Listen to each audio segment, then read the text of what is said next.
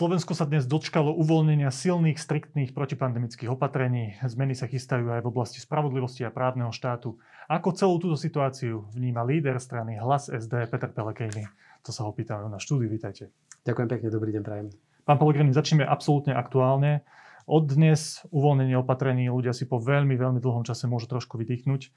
A rovno začne tak trošku kontroverzne. Vy ste v jednej víkendovej relácii spomenuli, pánovi Sulíkovi ste pripomenuli takú jednu vec, ktorá sa vám možno nepozdávala, že keď idete do kadernice napríklad alebo do tých služieb, tak tam musíte ísť testom a keď idete na bohoslužbu, tak test nepotrebujete. Máte s týmto nejaký problém?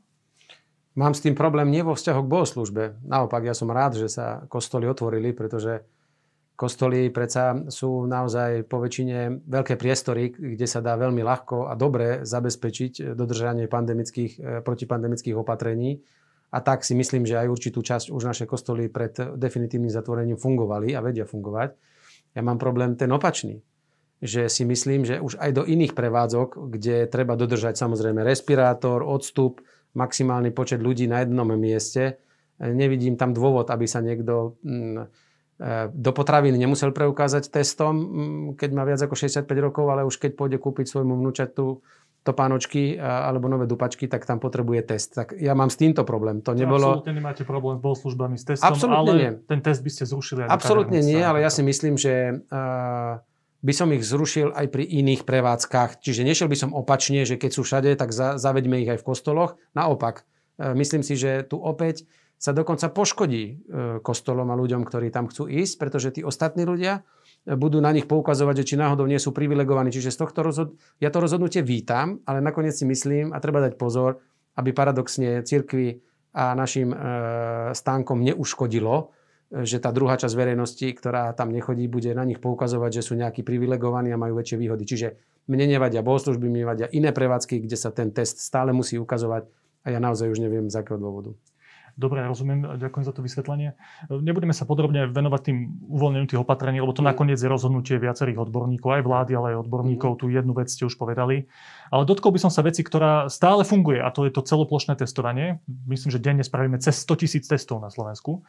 A aj viacerí odborníci hovoria, že to je nezmysel z toho medicínskeho hľadiska, že naozaj ten test platí len pár hodín, a keď máme mať týždňový alebo dvojtýždňový dokonca test, tak nemá absolútne žiadny zmysel. A má to viac zmysel vo fabrikách, v práci a menej plošne.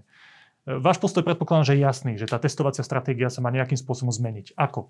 Áno, my sme od začiatku hovorili, že od začiatku mala byť úplne iná a po prvom kole vynúteného celoplošného, ja budem stále hovoriť povinného testovania, pretože bez toho by ste neboli mohli fungovať v reálnom živote, už od prvého dňa sme hovorili, že je to nie dobrým nástrojom. Poprvé boli použité antigenové testy, ktoré nie sú vhodné na takéto typy testovania.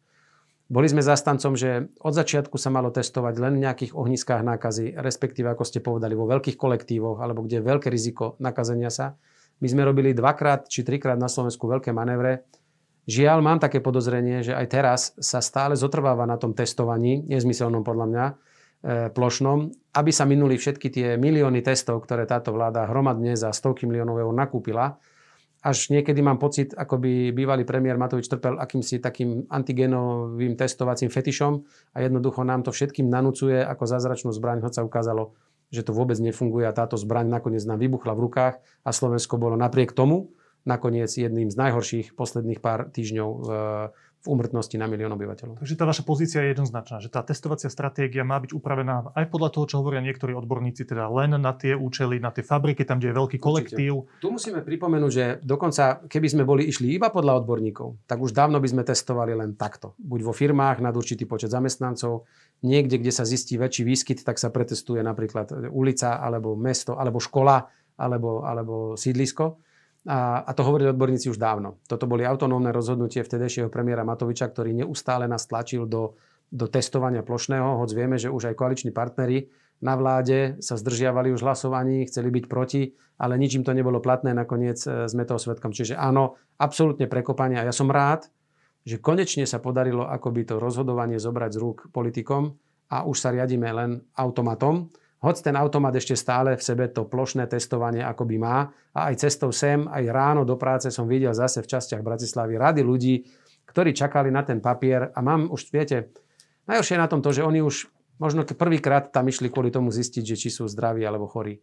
dnes vidím v tých tvárach, že tam stoja ako otroci, lebo ten papier potrebujú, ak by ich náhodou zastavil policajt na pozajtra cestou do práce, že či majú test. Takže to už mi príde dnes skôr ako už poníženie tých ľudí a je to absolútne zbytočné a neprineslo to tie želané efekty. Vy teda tvrdíte, že to, že sa dnes robí neviem, 100 tisíc, 120, 150 tisíc testov, to je... jediný dôvod pre toto je čisto politický. No ja si nie myslím, medicínsky, nepomáha ja si, to epidémii. Nie, epidémii to už nepomáha, pretože epidémii e, to pomáha len cieľene, e, ako sme hovorili predtým, to, čo odporúčajú e, naši odborníci. Jednoducho toto je čisto politická agenda Igora Matoviča a jeho strany, ktorý potrebuje minúť milióny testov, ktoré máme na sklade. V opačnom prípade by sme ich museli asi vyhodiť alebo by expirovali a potom by sa mohol niekto aj pýtať, že na čo ich toľko táto vláda kúpila Dokonca už nebudem sa vrátiť k tomu, akým spôsobom napriamo od koho a za aké ťažké milióny. A pripomínam, že sme kúpili za 60 miliónov aj testy, ktoré následne ministerstvo označilo za nespolahlivé a odporúča ich nepoužívať. Takže naozaj toto už je viac politika a myslím si, že nás je viac nielen my v hlase, ale aj iné politické strany bijú na poplach, že toto by malo skončiť. Žiaľ, automat sa zatiaľ nepodarilo takto upraviť a zatiaľ ten test potrebujeme a potvrdzujem vaše slova. Neviem, aký význam má antigénový dvojtyžňový test, kde už medzi tým ste sa mohli 5 krát nakaziť, ale vy neustále s týmto papierom a mávate a je to priepustka na slobodu. Chybné, zlé od začiatku. Ďalšou veľkou oblasťou, ktorá je označovaná aj odborníkmi za tú hlavnú zbraň proti pandémii, je očkovanie. A tam je tiež tej politiky veľmi veľa, okrem tých odborných stanovisk. A niekedy sa to tak zlieva, až taký bežný človek stráca prehľad v tom, že čo je iba politické rozhodnutie a čo naozaj môže pomôcť boji proti pandémii a, a to presne je to dovoz vakcíny Sputnik. No, vy ste to viackrát kritizovali, hlavne tie jednotlivé konkrétne kroky Igora Matoviča. Ako to spravil? Že nešiel s diplomatmi na tie jednotlivé rokovania, že obišiel slovenskú mm. diplomáciu. To je vážna vec. No ale ja sa vás chcem teda opýtať, keď odložíme nabok všetky tieto veci, ktoré naozaj už zo slušnosti a z toho, ako veci fungujú, z podstate veci mal spraviť, že čo mal ten Igor Matovič urobiť inak vecne? Chcel zabezpečiť vakcínu, podarilo sa mu s Rusmi dohodnúť, že nám pošlú nejakých pár sto tisíc. Mm-hmm. Doviezol ju. A mal veľký odpor koaličných partnerov k tejto celej veci, lebo oni s tým nesúhlasili. Oni chceli iba vakcíny, ktoré sú schválené EMO. Celé sa to išlo testovať, trvalo to dlhé týždne, Šulko to v zásade zastavil. Rusi nám to chceli zobrať, lebo utrpeli hambu, Matovič to šiel vyjednať, aby sme to predsa len mohli používať. Tak zdá sa, pán Pelegrini, ja viem, že ste politickí oponenti s pánom Matovičom, aj si veľa vyčítate vzájomne, ale že Matovič mal asi dobrý úmysel zabezpečiť vakcíny. A vznikli tam problém. Čo by ste robili inak? Ja vám poviem. Na jeho mieste? On dobrý úmysel mohol mať. Tomu neberiem. Lebo aj ja ako predseda vlády, ak by som bol teraz vo funkcii, by som Sputnik doviezol. A možno by som sa snažil doviezť aj čínsku vakcínu, aby som pre slovenských občanov alebo ľudí žijúcich na Slovensku pripravil to portfólio čo najširšie tých vakcín, aby sa každému dostala vakcína možno, po ktorej, po ktorej túži. Takže tá, tá myšlienka, iniciatíva je správna. Len nemôže ju ísť vykonať takýto amatér, ktorý išiel do Moskvy, mysliaci, že tam má aké hyperon kontakty. No on tam nemá kontakty teda žiadne. Počkajte, vybavil to. Ale veď to vybavil pre nás maďarský premiér Orbán s maďarským ministrom zahraničných vecí Siartom, to nevybavil uh, Igor Matovič. Počkajte, vakcíny prišli. No vakcíny prišli a potom. Tak poprvé, išlo o tajný nákup o ktorom sme sa dozvedeli, až keď lietadlo letelo, lebo zasa potreboval z toho robiť teatro. Keby som bol predseda vlády, tak na vláde si dám moc súhlasiť. Vláda poveruje buď predsedu vlády alebo ministra zdravotníctva, aby vykonal všetky kroky súvisiace s dovozom e, vakcíny Sputnik alebo čínskej. to nechceli, tuším, v prípade Matoviča. On má dostatok ministrov na to, aby si takéto uznesenie mohol na vláde prijať, aby bola aj nejaká hierarchia tých krokov. Zároveň nejaké poverenie ministra, aby podpísal zmluvu, keď ju vyrokoval. My sme dodnes nevideli zmluvu, bola tajná, nevieme, kedy ju podpísal. Poďalšie, ja keby som Sputnik priviezol, tak zaň aj zaplatím ako Slovenská republika. Ukázalo sa v liste, ktorý zatiaľ nie je verejný, že 30 dní sme nezaplatili za dodaný tovar, tak si ho logicky nárokuje dodávateľ naspäť. To je úplne bežné. Čiže my sme za Sputnik ani nezaplatili, aj sme ho tu potajme doviezli, potom sme s ním robili tu nejaké teatra a urobili sme podľa mňa ešte horšie. A ak si Igor Matovič myslel, že na tom si spraví veľké PR, tak on si myslím svojimi aktivitami rúškomi tajomstva a svojou amatérskou e, politikou. Ešte dokonca si myslím, že narušil renomé toho Sputniku on a nie náš štátny ústav kontroly. Úplne rozumiem tomu, čo ste povedali ohľadom všetkých tých formálnych procedúr. A hneď vám poviem aj druhú vec, čo by som spravil. Dokonca teraz, keď išiel druhýkrát do Moskvy hasiť veci, tak ako predseda vlády by som prvú, koho by som zobral do lietadla, by som zavolal riaditeľku e, štátneho ústavu na kontrolu liečiv, pretože ona nemá dostatok informácií, tak by som mu zobral so sebou. A zobral by som zo sebou aj ministra zdravotníctva a povedal som, poďte vážený a ideme sa teda pýtať, čo nám nie je jasné a nech nám rovno vo fabrike odpovedia, ak nemajú čo tajiť. A naspäť by sme sa vrátili s tým, že by pani riaditeľka, možno aj s ministrom zdravotníctva, rovno po pristáti mohli povedať, už máme všetky informácie, ktoré sme potrebovali s čistým svedomím, odporúčame, alebo by povedali, žiaľ Bohu, aj napriek tomu, že sme tam boli, nič nám nechceli dať, občania radšej si to nedajme do seba píchať, lebo nevieme v skutočnosti, čo nám to tu vlastne poslali. Takto by som to spravil. Dobre, pán Pellegrini, ale má to akože niekoľko otázok z toho vyplýva, čo ste povedali. Tak prvá vec, že jasné, ak pán Matovič preskočil všetky tie potrebné formálne procedúry, ktoré majú svoj zmysel, uh-huh lebo to ohrozuje dôveru ľudí voči tej vakcíne Samozrejme. a tak ďalej. Tak keby to všetko spravil, ale nakoniec výsledok bol, že tie vakcíny boli na Slovensku. Uh-huh. Bola podľa vás chyba, že to dal posudzovať štátnemu ústavu pre kontrolu liečiv? Lebo on mohol akože politicky rozhodnúť, že OK, týmto sa ideme očkovať. Ako Viktor Orbán to tuším ja spravil myslím, podobne. že veď to tak aj spravili. Minister Krajčí podpísal takýto papier, v ktorom povedal, že umožňuje použitie vakcíny. Samozrejme, ak za riziko za nejaké poškodenia zdravia pre, budú brať lekári, tak to potom zmenil Nakoniec ale vysvetlo, že on to dal na, nejakú, na nejaké balenie, kde je v jednej ampulke jedna dávka a, a nie na... ďalší problém. Ale pýtam sa na tak... tú vec, že dať to posudzovať šúklu, hneď ako to dovezieme, to sa dá preskočiť ten krok alebo nie? Ja si myslím, že to ani nie je žiadna chyba, ale potom treba rešpektovať to, čo povie šukl. Ja vám poviem úprimne, že ja určite viacej dôverujem nejakej slovenskej inštitúcii, kde žijú naši občania, ktorí majú v prvom rade záujem o to, aby Slovensko bolo chránené, ako keď, keď to nejde doma, tak si potom pán Matovič vymyslel, že tak a vybavím bumášku e, v Budapešti a s tou prídem povedať Slovákom, že je to všetko v poriadku. Viete, to je asi tak, ako keby ste teraz pár mesiacov pred spustením jadrovej elektrárne Mochovce, čo je blízko nás všetkých, ja som z Banskej Bystrice, popri nej chodím, ako keby teraz e, pani predsednička úradu jadrového dozoru Slovenka, ktorá tu žije a je záleží na tom, aby jadrová elektrárne bola bezpečná, povie, že má pochybnosti, či tam všetko je v poriadku No a minister hospodárstva Sulík pred spustením červeného gombika by teda išiel do toho Mongolska a tam by požiadal, že či by nemohli posúdiť našu jadrovú elektráreň. No tak komu by ste viac verili? Mongolskému úradu, tam asi ani nemajú jadrovú elektráreň. Som chcel povedať iba ako, že nechcem uraziť ani Mongolsko, to je krásna krajina, ja som tam bol. Alebo budete veriť slovenskému úradu. Čiže v tomto prípade Nemal urážať premiér domáci úrad a útvar, mal mu poskytnúť všetku podporu, aby mohol dať jasné stanovisko občanom aj vláde, či je to dobrá alebo nie je dobrá vakcína. Tu spravil obrovskú chybu, otočil sa vlastnému štátnemu úradu chrbtom a ešte išiel vyplakávať do zahraničia a haniť túto krajinu. Ja nie, že ponížil náš nejaký úrad, on ponížil aj slovenskú diplomáciu a celkovo krajinu, pretože nám všetkým povedal, vy tu Slováci ste všetci magori a ja si to všetko vybavím buď v Moskve alebo v Budapešti. Rozohral hru, na ktorú tento pán nemá absolútne žiadnu schopnosť a tým dvom veľkým hráčom, jednému svetovému a jednému veľkému regionálnemu, on tak ako po kolena možno siaha. On si myslel, že je s nimi veľký parťák. Zohrali si s ním hru, akú potrebujú. Dnes nám Rusi peniaze tie oneskorené vrátili. Dva kamiony už teatrálne čakajú 3 dní e, v Šarišských Michalanoch, lebo údajne už prišiel určitý demarš, kde nám je jasne prikazané, vráte nám tovar, za ktorý ste nezaplatili a to není vaše a pošlite ho do Maďarska Takže urobil z toho, to je také typické Matovičovské, jednoducho bordel a cirkus Humberto. Pán Pelegrini, keby ste boli predseda vlády, dáte túto vakcínu posúdiť čuklu na také základné iba schválenie, uh-huh. že či mhm. naozaj, to je aspoň tá šarža, ktorú, ktorú nám mali poslať. A Šulko vo svojom stanovisku napíše tú vec, ktorú Matovič najviac kritizuje na pani Bačovej že sú to politické vyjadrenia. Ona tam tvrdí, že v týchto 40 krajinách tieto jednotlivé vakcíny spája iba názov. Mm. Matovič hovorí, však to je politické vyjadrenie, toto nemá čo šéfka štátnej inštitúcie rozprávať. Alebo druhá vec, ktorú spomeniem, je ten e-mail, ktorý on citoval, ja som ho teda nevidel, ale pán Matovič z neho citoval na tlačovej konferencii, z ktorého vyplýva, ak je to pravda, že tento mail bol tak napísaný, že pani Baťová, šéfka Slovenskej štátnej inštitúcie, rovno hovorí svojim partnerom, že ja si myslím, že vy nemáte čas, vy by ste to nemali robiť, posudzovať našu vakcínu, ale ministerstvo zdravotníctva to odo mňa chce, tak sa prosím na to pozrite. No, tak bez ohľadu na všetky správania pána Matoviča.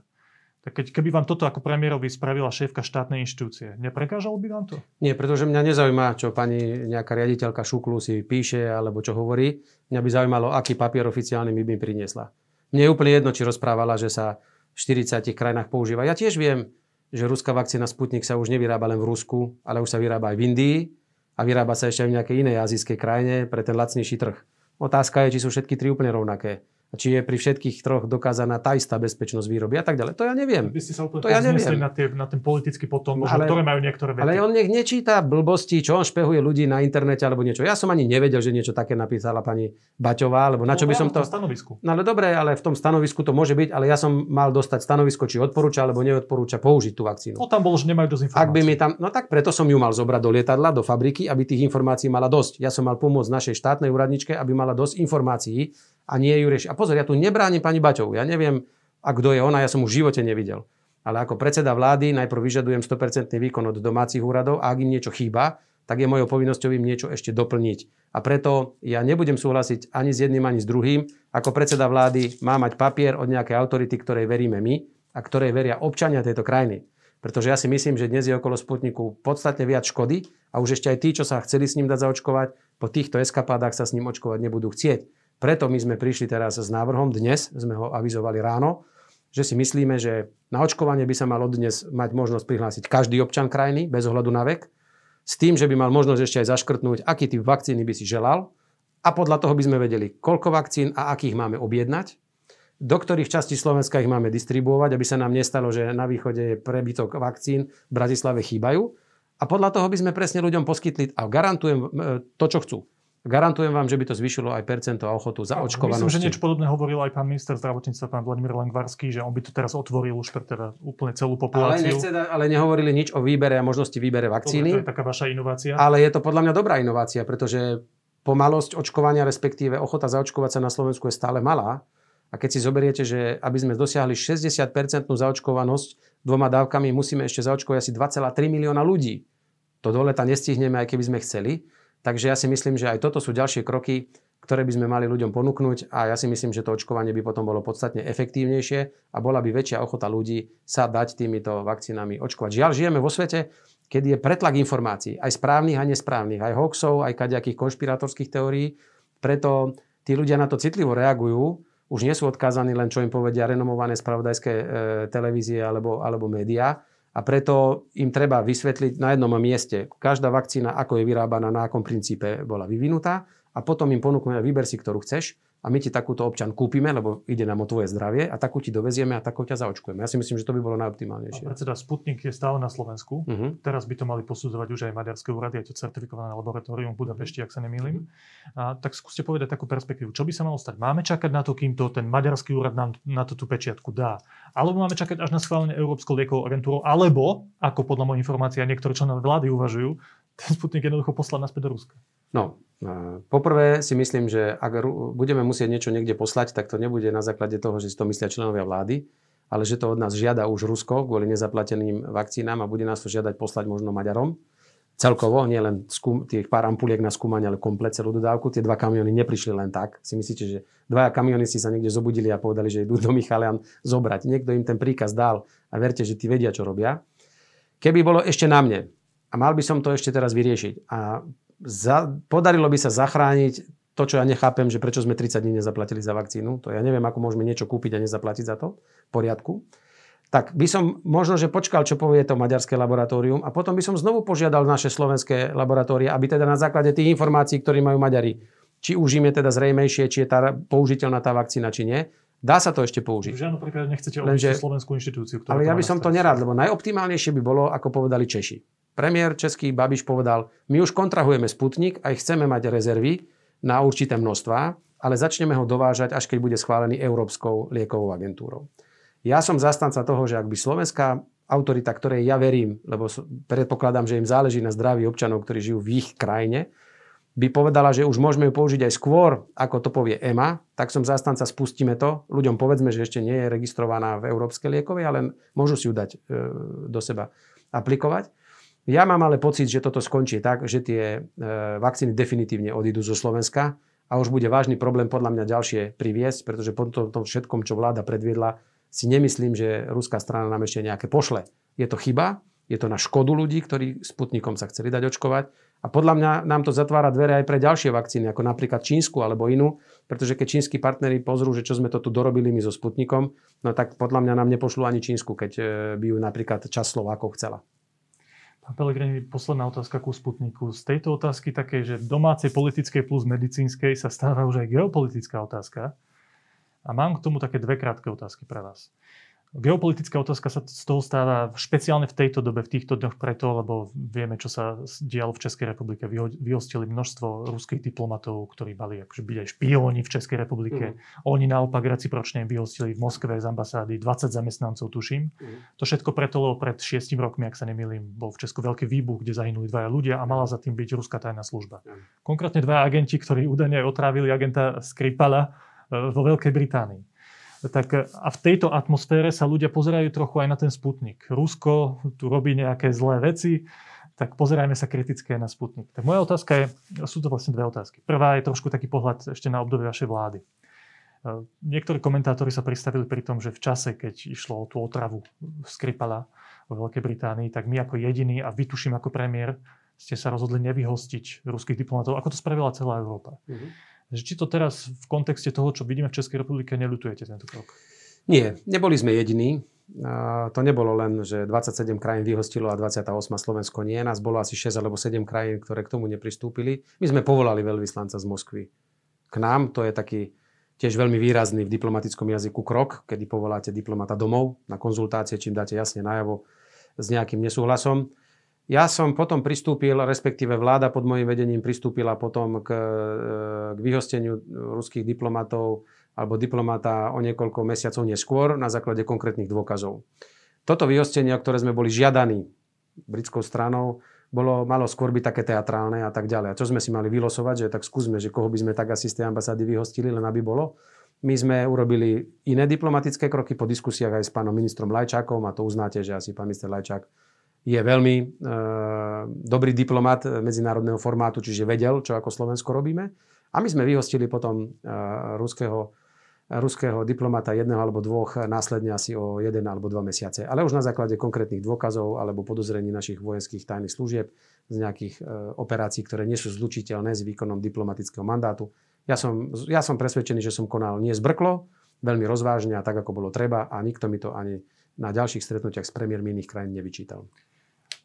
Dobre, a teraz tá druhá otázka k tejto veci. Keď vidíme aj toto dianie, aj to, ako ľudia teraz hodnotia aj Sputnik podľa toho, čo sa stalo v Česku pred 6 rokmi a čo sa deje teraz na diplomatickej úrovni, uh-huh. tak sa vás chcem priamo opýtať. Nestal sa zo Sputnika naozaj geopolitická zbraň? Ako to pán Korčok povedal dokonca na jednej tlačovej konferencii, že to je hybr- zbraň hybridnej vojny, alebo tak, takýmto nejakým spôsobom to formuloval. Zase nechcem byť prehnane kritický k Igorovi Matovičovi, ale mám pocit, že tomu dopomohol on.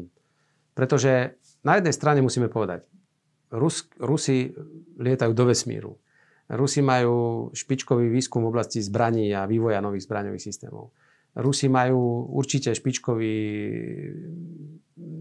biologický výskum a, a iný. Takže tam tá akadémia naozaj je silná a tam sú naozaj veci svetového formátu, preto liečivo naozaj aj z, pochádzajúce z Ruska môže byť naozaj veľmi kvalitné a to uznajú aj iní západní e, lídry, ktorí ako Rakúšania alebo iní, ktorí chcú doviesť, dokonca vyrábať v licencii Sputnik. Takže to by som zasa nezneho, nez, akoby nechcem dehonestovať výrobky pochádzajúce z Ruska, pretože mnohé z nich sú na špičkovej svetovej úrovni.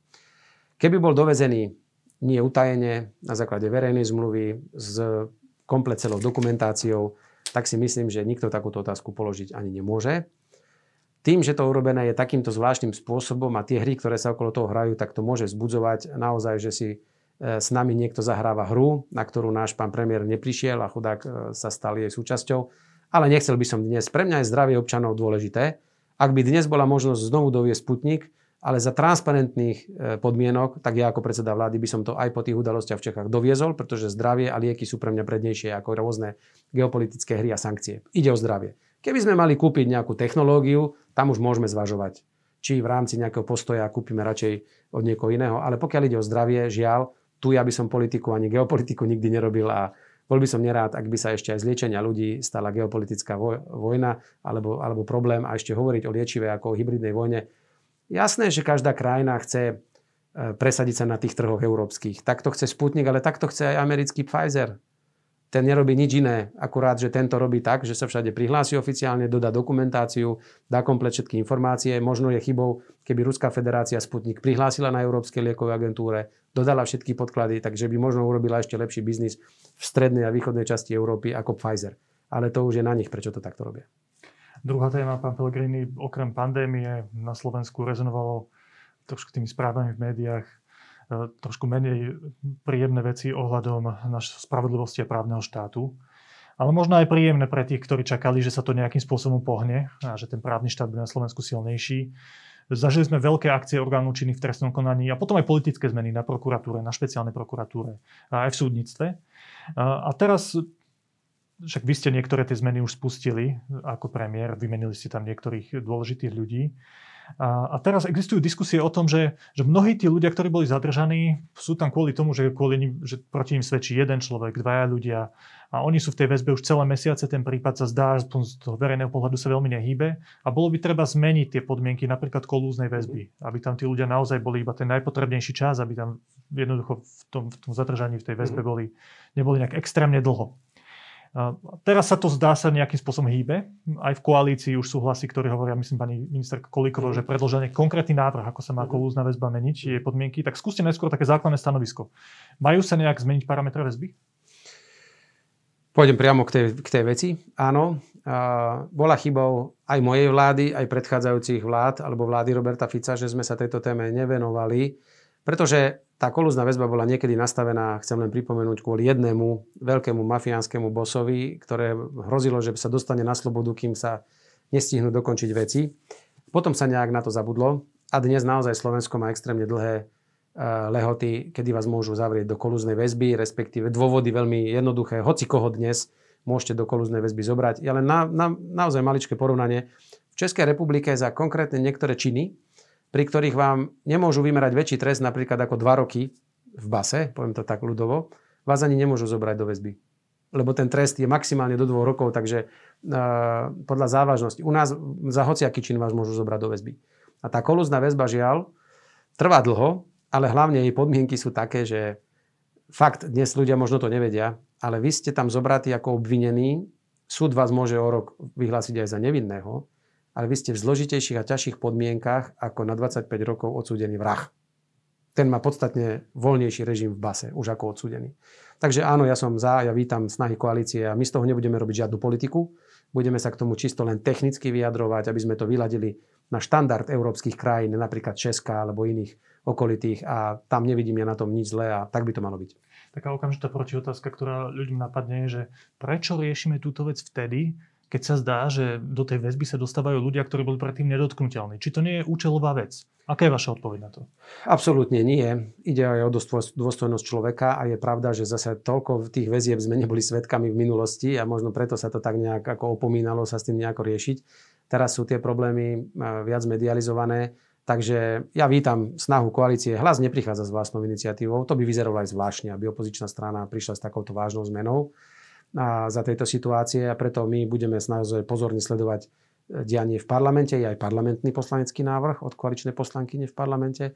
Aj pani ministerka Kolíková nejaký avizovala, že dá do, do e, medzirezortného pripomienkového konania my sa k tomu po technickej stránke e, pripojíme a som rád, že zdá sa, že o tomto sa chce diskutovať naprieč celým politickým spektrom, takže bol by som rád, keby sa z toho nerobila politika. A áno, niekedy viete, ako by som to prirovnal, niekedy sa niečo musí viackrát stať, aby sa to nejak nasvietil reflektor na ten problém. Hoc na kolúznu väzbu musíme priznať, nás upozorňuje Európska komisia a európske orgány už dlhé roky, že by sme mali s tým niečo robiť, lebo Tá ostrejšia otázka pri tejto téme je, že ano. mnohí z tých ľudí, ktorí sú zatýkaní a ktorí sú v tej väzbe, sú ľudia, ktorí Nehovorím teraz, že boli priamo spojení s tou predošlou vládou, ale nejakým spôsobom v tom období akože pôsobili.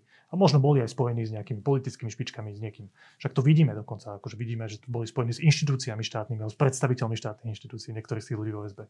Tak tá taká provokatívnejšia otázka je, že nechcete meniť tú kolúznu väzbu len preto, aby ste pomohli svojim kamarátom? Určite nie, preto my ani s takou zmenou neprichádzame. A my len zahlasujeme za návrh, ktorý dá vládna koalícia. Čiže iniciátorom tohto je vládna koalícia a my sme si ani nikdy nedovolili takú tému otvoriť, ani s ňou nejakým spôsobom prísť na verejnosť, takže absolútne odmietam. Po ďalšie, ale musím povedať, že rešpektujem činnosť orgánov činných trestnom konaní. Veď som rád, že ste to spomenuli, že aj za môjho premiérovania sa už mnohé aktivity začali vážne diať a mnohé e, veľké akcie už boli rozpracované. No to ste počas, mi teraz nedodil. Práve váš bývalý šéf, pán Fico, sa k tomuto vášmu konaniu, keď ste sa snažili vymeniť nejakých ľudí, keď ste sa mhm. stali premiérom, vyjadril veľmi kriticky. On v jednom rozhovore pre denník štandard hovoril o tom, že že tu máme, poviem to ľudovo, že bordel v týchto bezpečnostných zložkách, že tam existujú skupiny, ktoré proti sebe bojujú. A to vidíme nakoniec aj pri tých zatýkaniach a pri postupoch polície v jednotlivých veciach. Tajná služba versus NAKA uh-huh. a tak ďalej. A on tvrdí, že za týmto bordelom e, sú aj vaše rozhodnutia, lebo ste v čase, keď verejnosť veľmi, alebo čas verejnosti kričala, že treba vymeniť policajného prezidenta Gašpara v tom čase, vy ste to urobili a spustila sa tým lavína takých vnútorných nepokojov vo vnútri bezpečnostných zložiek. On tvrdí, zacitujem ho, myslím si, že Pellegrini urobil v bezpečnostných veciach brutálne chyby. Mm-hmm. A myslel tým to, čo som teraz pred chvíľou povedal. Čo okay, vy na to? Veď, som rád, že svojimi slovami potvrdil, že pri tom, čo som robil v oblasti e, bezpečnostných zložiek a toho som sa ho nepýtal a urobil som autonómne rozhodnutie, keďže ho teraz kritizuje, tak evidentne potvrdil, že som sa s ním o tom neradil.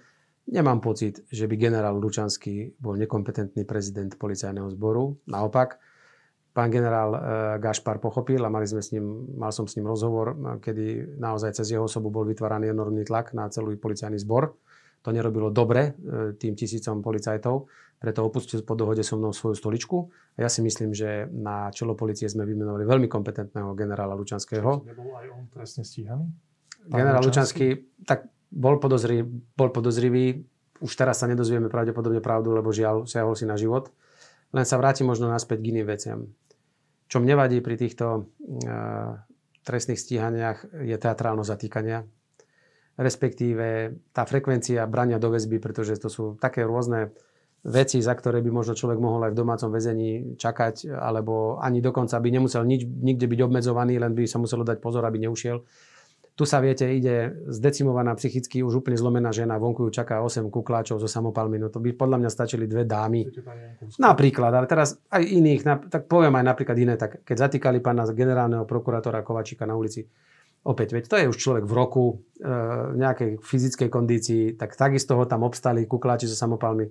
Zase, podľa mňa mu stačilo zaklopkať dvaja ľudia v civile s páskou policie a pôjdete s nami. A on by poslušne išiel, ani by možno, neušiel. Možno máte a to isté aj Čiže teatrálnosť výkonov trošku vzbudzuje ako keby um, takú, také podozrenie, či táto teatrálnosť a tá prehnaná tak akože zatýkačka na okolo neslúži trochu aj nejakej politickej garnitúre na seba prezentovanie sa. Len upozorňujem nás všetkých, aj sám seba vždy, keď niekoho hodnotím, aj, aj, nás, aj vás, aj všetkých, čo nás budú pozerať a počúvať, a to si, to si že títo ľudia, títo ľudia môžu e, a polovica z nich môže po, po roku alebo po dvoch z rozhodnutia súdu odísť ako nevinný. Počkejte, Takže treba, treba dať veľký ako, pozor. Ako myslíte, že, že to teatrálne zatýkanie, ja rozumiem úplne tomu vášmu argumentu, no. že aj ku šéfovi tajnej služby dokonca, pánovi Pčolnickému, že nemusia prísť tiež niekde ráno, tak, inštitúcie tak, si povedia, tak, je to tak. šéf inštitúcie, proste ideme ho zobrať, normálne Hej. ho slušne vezmu. Áno. Tomu rozumiem, tomu no. argumentu.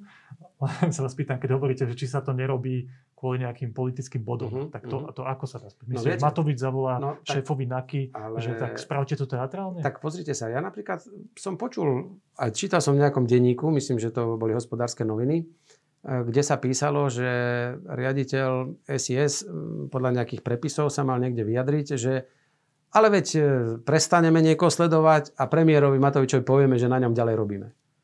To znamená, že premiér Matovič je informovaný tajnou službou, ktorých podnikateľov alebo ktorých ľudí rozrába SIS, alebo to robí na základe pokynu Igora Nikto si to nevšimol, prečítajte si to, nájdete to tam. Myslím, že to je výpoveď jedného z tých, buď Beňa, alebo kto to tam vypoveda. Zaujímavé, že tam sa spomína, že Matovičovi povieme, že na ňom robíme. Mne ako premiérovi nechodili rozprávať, na kom robia, lebo som nikomu ani nekázal na niečom robiť, lebo na to nemám právo. Keď pani Remišová rozpráva, že má pekseso ľudí a fotky si škrtá, že koho už dali do basy. Keď Igor Matovič v parlamente takto ukazuje, že aj ty pôjdeš do basy, aj ty pôjdeš do basy, aj ty pôjdeš do basy a čuš. Tak čo si máte o tom myslieť? Čo si máte o tom myslieť?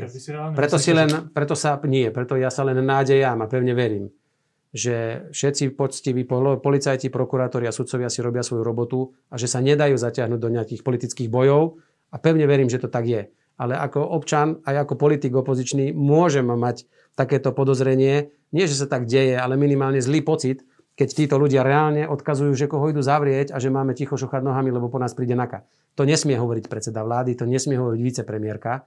Tí nemajú o tom ani len túšiť.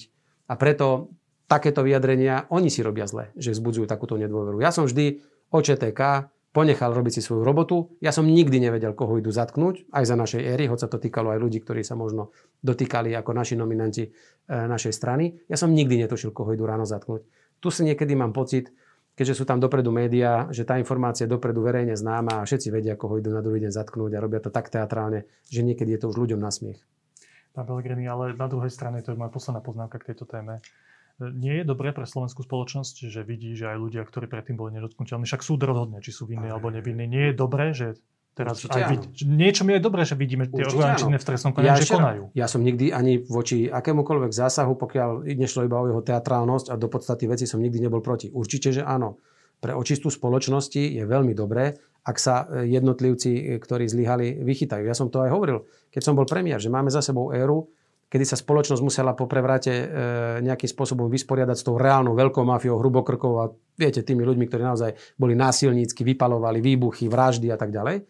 No a teraz prišla doba, kedy po 25 alebo 6 rokoch vtedy existencie krajiny, asi ako mladá demokracia si musí prejsť aj tým, že sa očistí od, od tých novodobých akoby bielých golierov, ktorí jednoducho využili kontakty, moc a svoje ekonomické postavenie, že boli z nejaký zvýhodnení alebo sa snažili profitovať viacej ako zákon dovoluje. Čiže ja to absolútne s tým súhlasím, len nabádam k tomu, aby sme postupne tých ľudí, ktorých len tak do tej väzby zavrieme, aby sme reálne potom naozaj robili maximum zo strany štátu, aby sme teda nazbierali dôkazy a aby sme im čo najskôr umožnili postaviť sa pred spravodlivý súd, kde budeme musieť rešpektovať. Ak súd pošle do basy, nech sa páči. Ale potom musíme rešpektovať aj súd, ak oslobodí. A preto len nabádam, že neborme úplne o všetkých už ako o vagabundoch, lebo môže sa stať, že aj polovica z nich sa môže nakoniec dostať stade ako ako nevinný a budú mať na to ešte aj papier štátu, čiže, čiže prezumpciu neviny.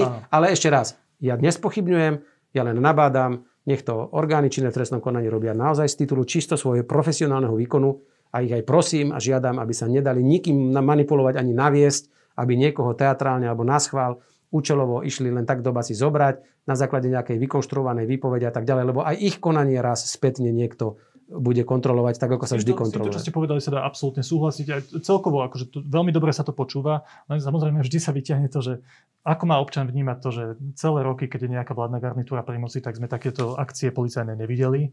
Teraz sa spustili. Jasné, že sa to ľuďom spojí s tým, že tá garnitúra tým ľuďom pomáhala, kryla ich a tak ďalej. A vy ste tam nejakým ale, spôsobom pôsobili. Pôsobil, hej, ale, keď, áno, ale tak vždy ale pôsobíte, sa teraz Ale ja sa k tomu vrátim ešte jednou vetou. Nech sa páči. Ja som rád, že keď som ja bol predsedom vlády dva roky v tejto krajine, tak ste boli svetkami už aj takýchto veľkých záťahov vlastne, na veľké ryby. Keď som ja mal moc, tak niečo som robil. Ja keď som, tak ja vždy môžem ovplyvniť veci verejné len tam, kde mám reálnu svoju výkonnú moc. Ako predseda vlády som sa rozhodol deň po mojom vymenovaní alebo hodinu po vymenovaní nastoliť voľné ruky, padni komu padni, to si pamätáte, že to bolo moje, moje slovné spojenie od začiatku môjho mandátu predsedu vlády a tak som aj konal, čiže v tomto ja mám čisté svedomie.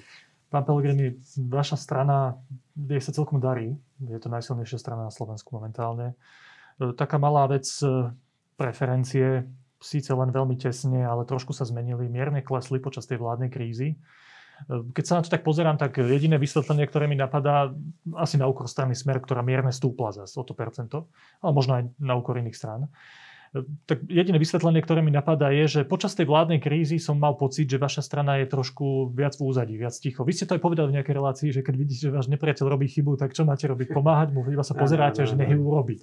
OK, tomu rozumiem, ale teraz tak spätne, keď sa pozeráte na ten veľmi mierny pokles preferencií, mhm. nebola to chyba, nemali ste ostrejšie sa vyjadrovať počas tej vládnej krízy? Viete čo, uh ja som veľmi taký pragmatický človek a možno nie som ešte z tej éry takých tých prázdnych teatrálnych tlačoviek, kde idete len potárať, len aby bolo, zaujať alebo použiť expresívny výraz, aby ste boli v médiách.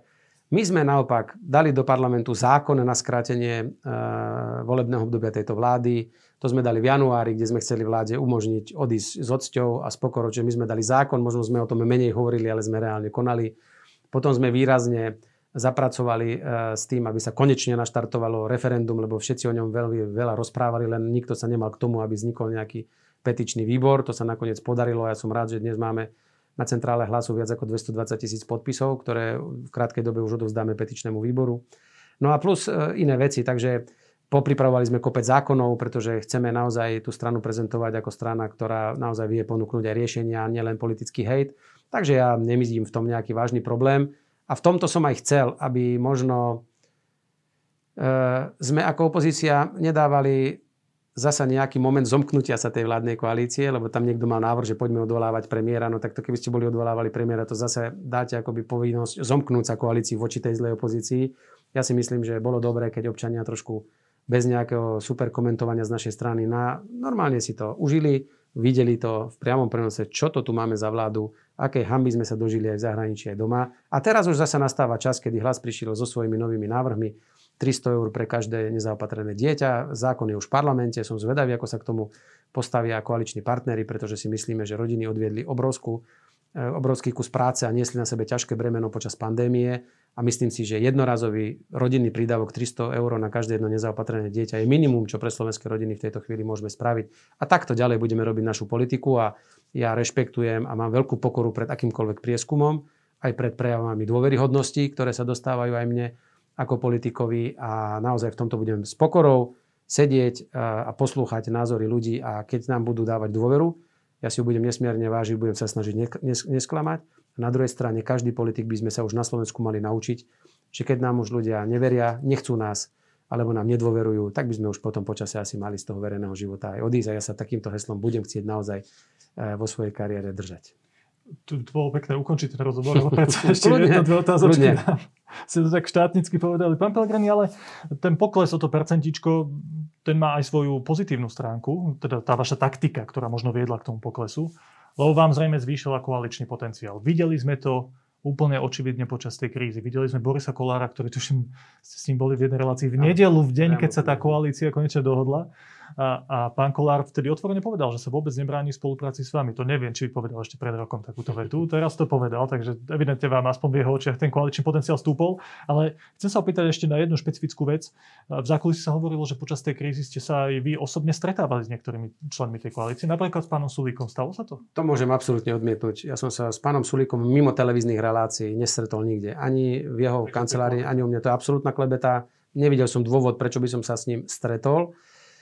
Pretože, diskutovať o možnom modeli no, ale, vlády. Ale e, ja som presvedčený, že jediným riešením sú predčasné voľby a aj pre hlas ako novo vzniknutú stranu je dôležité, aby ak sa má do budúcna niekde objaviť možno aj vo vládnej koalícii alebo mať premiéra alebo niečo, musí tak urobiť cez voľby. Že musí dostať mandát silný od občanov.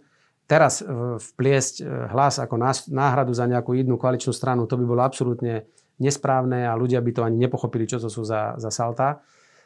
Ja sa teším, že sa mi postupne darí ukázať, že naozaj ten hlas nie je niečo hrozné, čo sa treba bať. Ľudia majú skúsenosť so mnou ako osobou, ľudia ma zažili na rôznych pozíciách ľudský.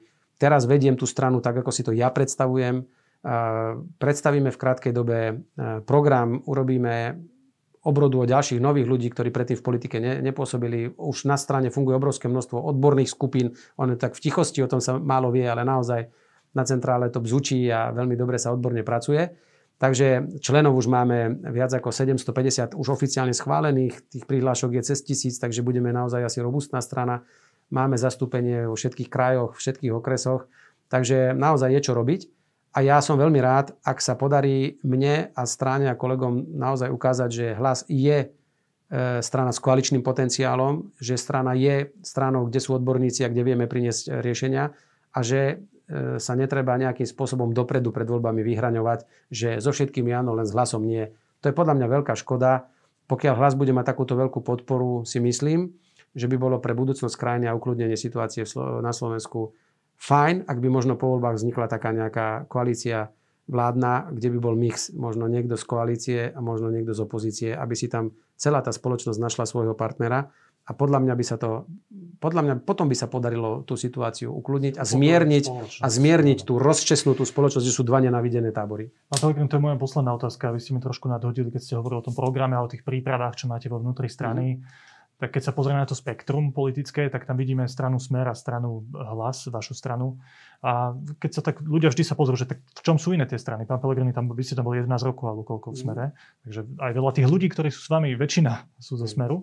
Takže v čom je tá strana iná? Vy poviete podľa mňa jasne v tom, že nebudeme mať také kauzy, ako mala Ficová vláda budeme mať inú retoriku voči médiám. To sú také očividné veci. Sme noví. Už to niekedy stačí v politike, že pôsobíte novo. Hej. Ale chcem sa vás, máme sociálnu politiku, ale to má aj smer. Aspoň to deklarujú verejne. Tak sa vás chcem opýtať aspoň na jednu vec úplne stručne. Že keby si chcem zaškatulkovať tú stranu hlas, na rozdiel od strany smer, čo je na nej také zásadne iné ako smer? No, náspäť sa trošku ešte vrátim, ale poviem vám aj tú zásadnú vec, ale tak už logicky, už len ja som úplne iná osoba, ako je e, líder strany Smer Takže Teraz logicky, logicky samozrejme, ale hodnotovo, samozrejme, strana hlas bude sociálnou demokraciou 21. storočia, ale tam myslím v tom, že bude reagovať na nové trendy, ktoré nás e, čakajú. Iná sociálna to je, demokracia to je, smer. Ale nie taká ako... A samozrejme, že kolegovia zo Smeru, oni sa fur o nás ústa obtierajú. Ja, ja sa neviadrujem na Smer nijako a mohol by som ja kadečo tiež rozprávať. A už pozerám, pozorne sledujem posledné dni, ako pán predseda Smeru chodí po kaďakých pokutných médiách a tam kadečo rozpráva, už smerom aj na stranu, aj, aj na mňa ja zatiaľ som ticho. Ak chce, ja môžem tiež začať kadečo rozprávať o smere, či sa mu to bude páčiť. Ale zachovám si to dekorum, lebo to za nepatrí. Ale poviem vám jednu vec. Strana hlas sa musí pozerať dopredu, to znamená, bude mať volebný program, bude mať program víziu pre krajinu, čo Smer už dlhodobo nemal, nemali sme ani volebný program žiadny, ak si pamätáte do volieb. Budeme reagovať na zelené výzvy, budeme reagovať na digitálne výzvy, ktoré jednoducho zmenia fungovanie života na Slovensku a tak ďalej. Odmietam E, také tie obvinenia, že my budeme sem nosiť nejaké bruselské témy alebo niečo. Naozaj prispôsobíme e, e, ten náš program tomu, čo je treba na Slovensku a hlavne naspäť sa vrátime, naspäť sa vrátime k človeku, nie k moci, k človeku. A budeme politickou stranou, ktorej primárne nejde o to, či si udrží znovu percentá a bude znovu vo voľbách úspešná bude vládnuť, ale že či vieme ponúknuť človeku taký program, vďaka ktorého jeho naplneniu sa mu bude tužiť bezpečnejšie, lepšie, pohodnejšie, šťastnejšie a zdravšie. Peter Pellegrini, predseda strany Hlas. Ďakujem pekne. Ďakujem aj ja za pozvanie, rád prídem opäť.